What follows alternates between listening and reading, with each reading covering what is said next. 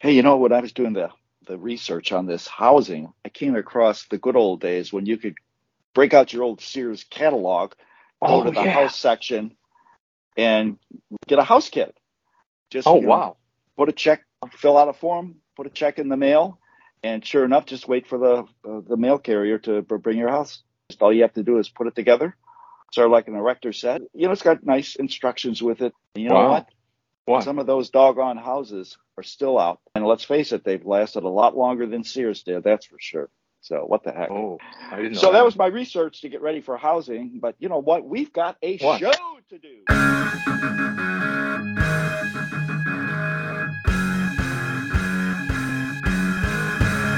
Hey, it's the Bro Show. We're actual brothers. Biological, Hey. right, Jon? That's it. You got it. Hey, his name's Jon. My name's Jerry. Yeah, and we talk about Oh, we talk about four things, don't we? Yeah. sure do. I'm sure we do. First thing we talk about is an animal, and we have a season. This is season 12, episode 2 of The Bro Show. And the animal this season, what's the animal, Jon? Meerkats. We have a story about meerkats. Then, secondarily, we have a word we ran into while we were doing our research.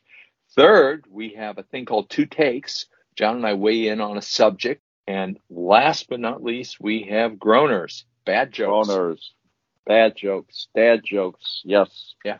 All All good. right. All good bad. indeed. Yeah.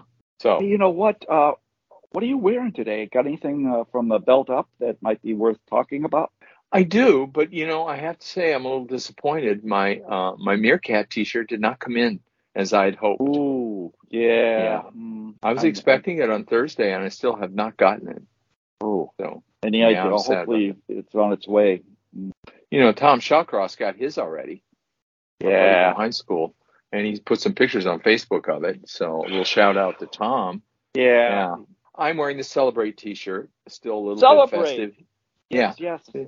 I The. Bro to Show out- Celebrate T-shirt, Celebrate Your Life. You have Season of the Rat on? Oh wow. Yeah. That's a good one. That's one of based on the Chinese uh, Lunar New Year and a, a stamp. It's based on a It's stamp. a stamp. Yeah. it's Yeah. It's it's solid. It's a solid shirt.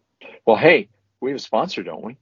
We sure do. Our sponsor is the American Legal Defense Fund. It's a non- non-for-profit organization, 501c3, established a little over 40 years ago. And their mission is to protect the lives and advance the interest of animals. And we're talking wild animals, we're talking pets, we're talking, you know, livestock, you name it. These these individuals are there to help. And uh, well, they do this by, uh, you know, protecting animals uh, from harm. They also provide free legal assistance and training to prosecutors to ensure that animal abusers are held accountable. And they also support and are advocates for tough animal protection legislation. And uh, so it's it's great. It's it, they provide opportunities to, to law students to take a look at perhaps getting into animal law. I'm going to mention one other thing about them. Every I, I could mention something every week that's a little different. You know, they they spend 82% of their money on benefits, but they go even further than that. Oh, They have one individual that's responsible for getting together a network of volunteers, lawyers. So there's a lot of pro bono work that is being done in this area. And we know that law firms like to have something look, you know, to make them look good, they need it. And this is a Mhm. very logical area in which they can they can do it. But in addition to all this good stuff, they've got some swag. they have some very classy T-shirts. You know, I've got one on the Yes. way here, in fact, uh, and they are very good looking. And if you want a good T-shirt, we've got the links to it in the show notes. But Jon, that's not all. That's not the only way you can give to the Legal Defense Fund. Did you know the other way? What's the other way? The other way is us, the Bro Show. We have we Oh. have created a Bro Show That's right. T-shirt. In fact, two versions of it. And every time you buy one, all of the proceeds, in other words, all the profit after you pay for the t- we pay for the T-shirt, goes to the Animal Legal Defense Fund. And there's two types of uh, T-shirts we have, and we also have two types of mugs that you can get. You can get ceramic, regular coffee mug, a big one, a small one. Yeah, we've got a link to that our show notes. Also, you can go to the Bro Show swag site, and we give all the money to the Animal Legal Defense Fund, ALDF meerkat.org. That's where they are. very, very Mm. good. Yes, a Mm, solid mm. organization. Totally. This Pleasure- was a good a pick. Pleasure to talk. Yeah, it's a pleasure to talk about this group. That's for sure. They've, Yeah, you know, they is. won a lot of awards and all that good stuff too. Oh, we've got a meerkat story, and I'll tell you, these. You take a look at these wonderful animals, and they look so cuddly, and they're so attractive in terms of you say, well, gee, I'd like to have one of those as a pet. And guess what? I don't think so. I don't think that's a good idea. And perhaps you can kind of give us a, a little bit of the background as to as nice as these animals look, maybe talk a little bit about why people are attracted to them, why maybe Yeah. they shouldn't get them. There's a big animated movie out with a meerkat in it, and people are fell in love with meerkats. Plus, there's a, a video, the nature kind of video, you know, called Meerkat Right. Manor, and Right. uh, that's all about the life of this meerkat, this this little meerkat. And people fell in love with these little guys, and they're cuter than hell. And you know, ostensibly, they look pretty friendly. They're not afraid of humans, and and what have you. And it's very seductive. And it's an idea people just can't get out of their heads. And you know, they have uh, front-facing eyeballs like humans. They have binocular vision, and they look. They're very alert, and they look right at you and stuff like that. And they stand on their hind legs. What's to like, right? Yeah, it's that it's that little human element of being able to stand up on their hind legs. It's like seals the Yeah. deal. Yeah. Uh, they people see that and it then immediately attracts them to it. Yeah. But uh, as good as Not a good all- idea, though. Not a good idea, John. It's not a good Yeah, idea. I think we, I'll I'll name one and you can go from Okay. there. N- number one, it's illegal. Yeah, you are not allowed to in the United States. There are a couple of uh, countries. I think Japan is an example one where you can have them. So if you want to get one of them, you're going to have to do it on the down low. You're going to have to go through the black market in order to get one. Mhm. And Yeah, you are. You are. and it's crazy. So, and then to make it even wor- worse is that since it is not allowed, it, it's supply demand. Think about it. These things probably are going to cost you. If you get one, it's going to be at least a thousand bucks That's right. for just one of them. Uh, which is what? a bad idea. Let me let's go through the reasons Let's go you should through not that. have one. Yeah, Yeah. Go go through them, and you you know. Okay, you flirted. You flirted with the first one right there. A, a single meerkat is a very, very bad idea. If you buy a grown meerkat for a thousand dollars and you try to put them in your home, two things are going to happen. One, they will go crazy because they're social. They're very social animals, and they will tear up your apartment or your house. And that means everything that plugs in a socket that's made got a rubber cord. Guess what? They're going to chew the hell out of that. Your if you have wallpaper, scratch it right off the wall. If you have a rug, they'll tear it up. Dear. Oh, yeah. And you know, it's not because they're mean or that they hate you. It's that they cannot stand to live alone. They cannot stand to live indoors. Now, let's say you go the other route. You really get down and dirty and you get an infant and you raise it on your own. Right. Now that Okay. that meerkat's going to be a little more tame. And you could even get it domesticated to the point where it'll use a litter box. But guess what? Hmm. He thinks you're a meerkat too. In And you're fact, he's part gonna of his tribe. he's going to ask for a place at the breakfast table. Oh yes, he will. He'll sit on a chair He with will, you. he'll sit on a chair and want to have breakfast. yes, he So will. You, he's going to be he's going to become part of the family, and if he isn't, then you're you're in trouble. And- and no, it gets worse. What if you have a friend over? Meerkat attacks him. He's going to protect the family. He they're they're half sentinel, half protector. Like they're always on the lookout. If they hear a sound, what was that? What was that? Are we being attacked? And then the minute Yeah. someone walks in the door, teeth are out, claws are out. Bad. Bad. Wow. Yeah. So you don't want to have a meerkat as a pet. Now here's a funny funny story. So I read this article and this this conservationist animal guy gives all the reasons and there's like a half a dozen more that other than the ones terrible ones I mentioned, there are even more reasons not to have a meerkat Oh, as a yeah. pet. Even five meerkats, bad idea.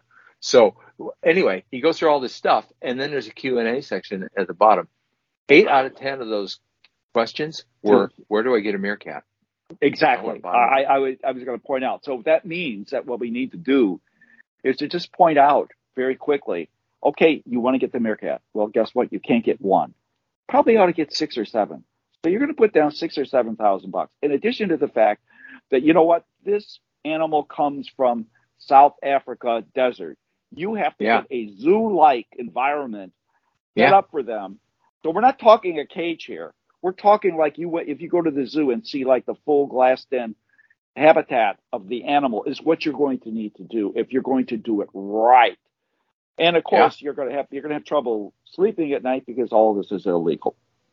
So Oh, yeah. Yeah, it, it's a bad situation, Jon, and and these guys, I'll tell you, they they're amazing animals, but they're animals. They're not.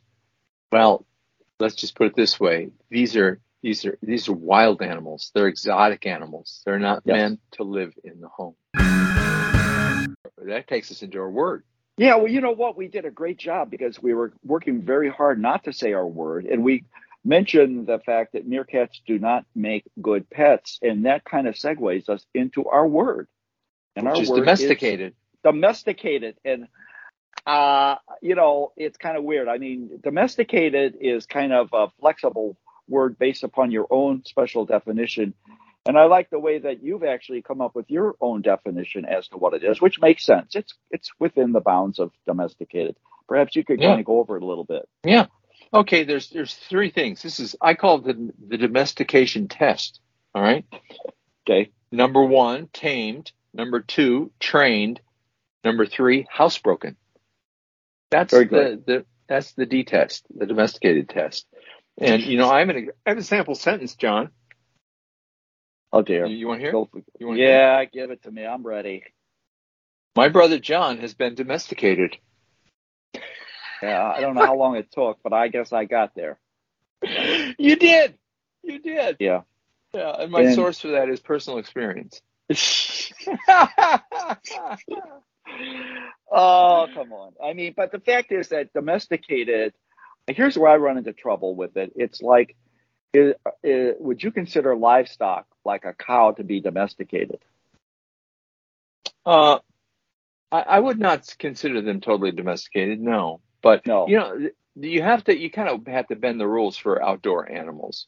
You know, Right. they can deal with they can deal with fences, so that kind of makes them domesticated. I would say, and uh, you know, when there's no grass and stuff like that, they will eat hay or grain. So that makes them kind of domesticated. Can they be tamed or trained? A little bit. You Bit, know, yeah. Not right? as much as a cat. I was going to say a cat. they are kind of domesticated and not kind of not domesticated, but a Yeah. dog is 100% domesticated. Yeah. There's a good one. Right. Yeah. All good. You ready for two takes? Uh, I'm yeah. It's a very very moving subject. It, this is something that I've run into uh, maybe Yeah, three or four experience. years ago. A little personal experience. I went to Detroit and I noticed that they had this a big article about the fact that in the city there they had these tiny house communities. And ever since then, I've learned a little bit about the fact that it seems to pop up all the time. Tiny house, tiny house, tiny house. So we decided to take a look at it and see exactly what it's all about. So I'm going to talk a little bit about the the uh, the history, what is a tiny house, and then maybe get into who maybe everybody ought to be thinking about this. So Mm. this whole thing probably you could go back to cavemen and caves, or you could go to Indians and teepees, but when it comes to America. Probably the, the first time we really hear about it is we think about David Henry David Thoreau and his book where he wrote about the joys of the simple life and he re- wrote this book uh, in a two-year stay that he did in a 100, 150 foot square cabin and Yep. that's where people started thinking about the simple life and how it's with very little you can be very content but actually we can fast forward that to Mm. uh, later on to about 2000 when a university of iowa professor by the name of jay shafer decided to build himself a tiny house and was featured in the Des Moines Register, a very good, got a good sports page. That's just a side note Yeah, there. They do. They do. They do. They and people just wanted to know about it, and all of a sudden the movement takes off. Shafer, a couple other people, form a organization called the Small House Society, which is still here to this day, has about seventeen thousand members. It's a great resource. I've got a link to that. It's important to know. So more people want to learn about it. So then, two things happen in 2007. Number one is that he ends up, the whole thing is on the Oprah show. And Oprah, we know, once Oprah gets a hold of it, man, it just spreads like wildfire. Ooh. In addition to it, even a bigger fact is we have the mortgage crisis bubble, where all of a sudden people are, uh, you know, concerned about the fact that they, you know, uh, uh, they're they're unable to either get a house or their house is, uh, uh the popular word is underwater because Yeah. it's worth less than what you have, what your mortgage is. And I, actually, what that points out is the fact that the American dream at that point became the American nightmare. So, Yes, what sir. is a tiny house? A I'm tiny ready. house could be a dwelling that's up to 600, excuse me, 400 square feet. That excludes what they call the loft section. So there's a lot of sort of uh, ways that you can take this space of 400 feet or less. And quite often, for two people, they can work them out to they can be less than 300, like 250, 270 Yeah. feet. So Sure. that's the size. Now these houses can be either on a foundation, but you can have a tiny house on wheels. So maybe you don't want, you don't know where you want to to, to live necessarily. And there's a there's a, a company that makes uh, the the tiny houses on wheels called Timber Timber Timberweeds. Tumbleweed. Tumbleweeds. Thank you. Tumbleweeds. So, but you know, if we take a look at it, there's all kinds of related things. We could talk tree houses, houseboats, man Yeah. caves, she sheds. All these things are kind of uh, variations on, on the theme. What are the materials? Well, we could de- deal with traditional materials. We could go with recycled. We could go modular. We could go prefab. Shipping Uh, containers.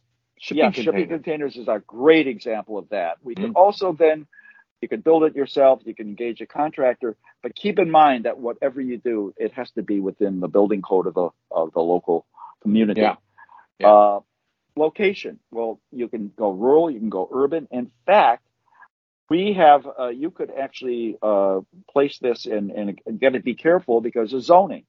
And Yeah. a lot of people don't like it. Sort of like uh, thinking in in terms of the trailer uh, you Yeah, know, lots yeah. and this and that. So a lot of people don't necessarily like that.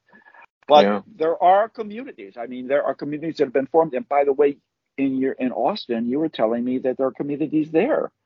There's yeah, several. I, I, I did a search and there uh, there's many more than showed up in the search, but I found seven uh, notable and, and I thought they were pretty good. I'll tell you what I liked about it. It was a good range of uh, possibilities. And I'll give you just a little taste here. there there's uh, there's some that are just as you said before, they're basically trailer parks. And it's a mixture of tiny homes and trailers or RVs. And you can just come in, you know, wheel your tiny house in there, park it, and you're you're all set to go. And those, you know, you rent a lot for three, four, five hundred dollars a month, something like that. Yeah. And uh, there's a whole smattering of amenities. You can get cable, you can get internet, you can, of course, there's water and electricity. But you know, that's that's kind of one end of it. And then there's like primitive.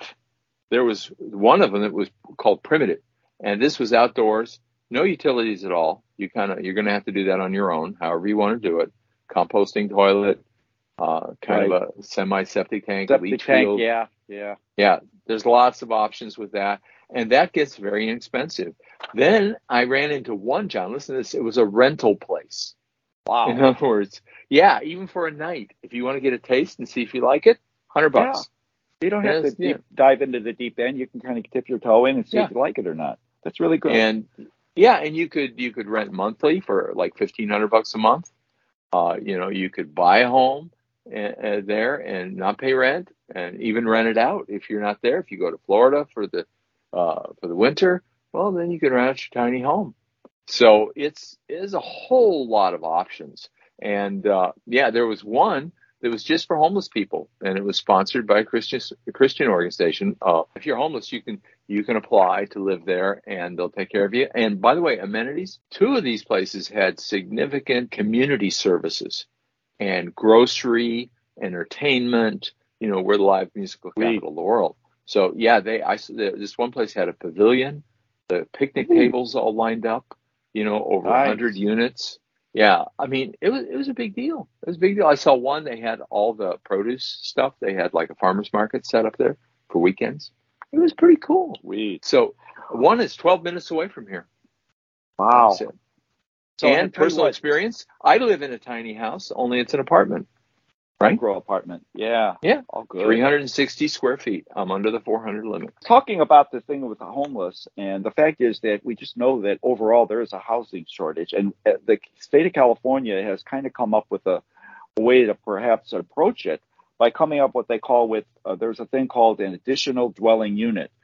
So what they're what the California has done is they've set up laws whereby you can actually build another small house on your lot if you already have a house, and they call these ADUs, additional dwelling units.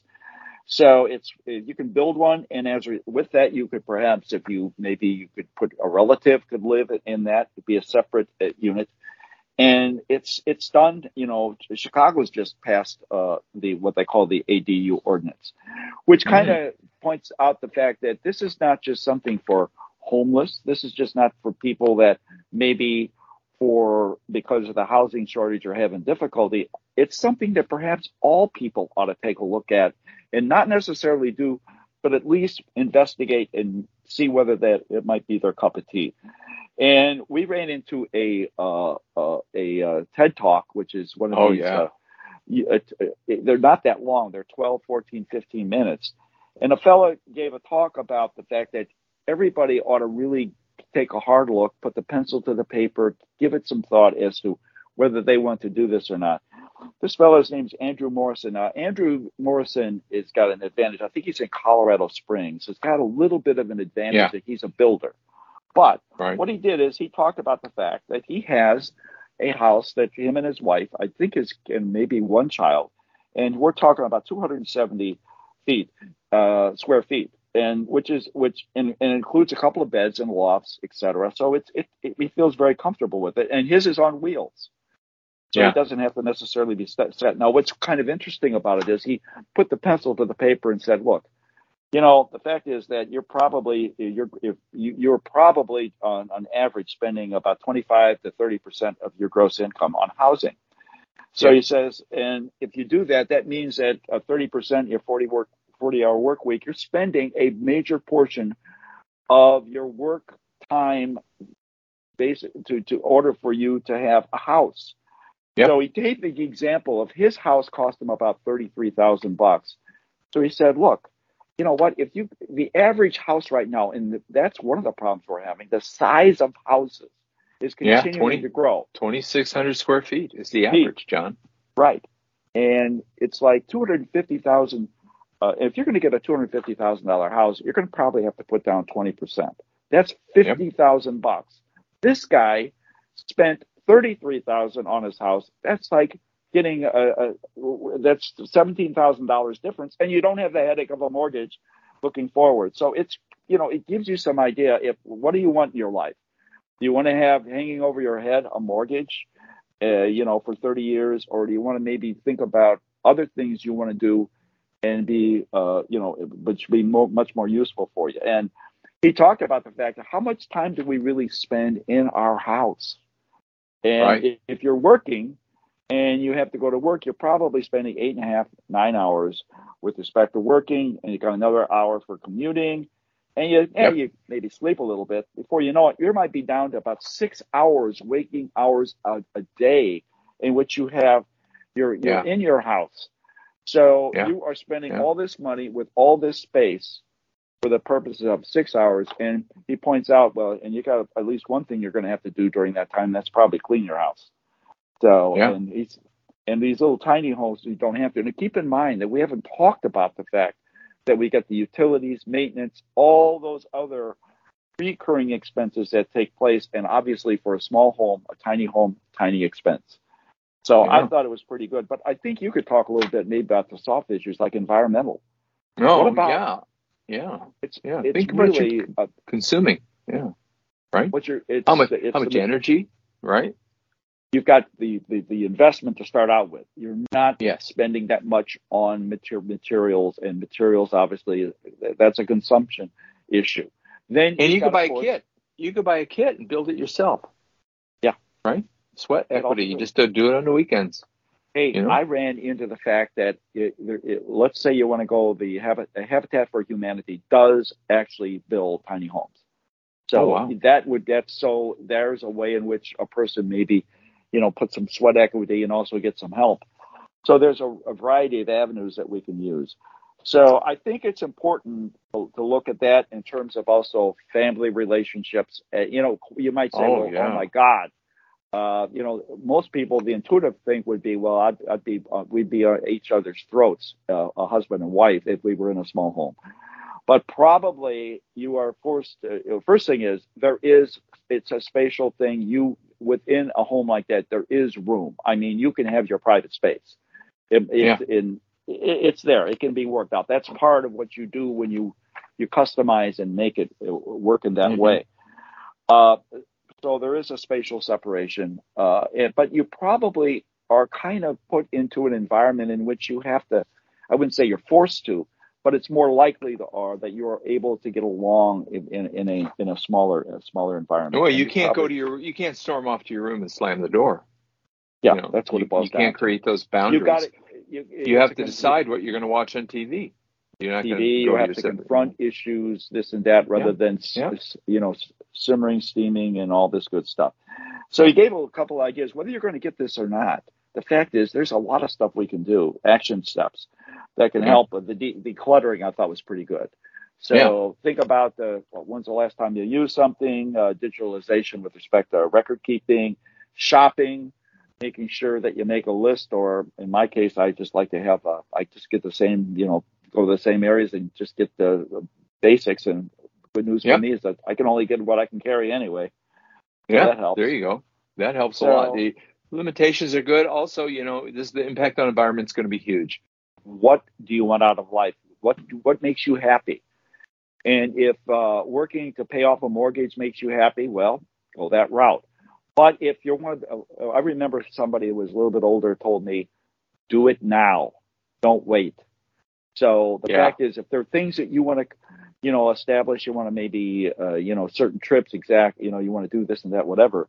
Think about your ability to do that if you're not saddled with the, the, the burden, the financial burden of a mortgage.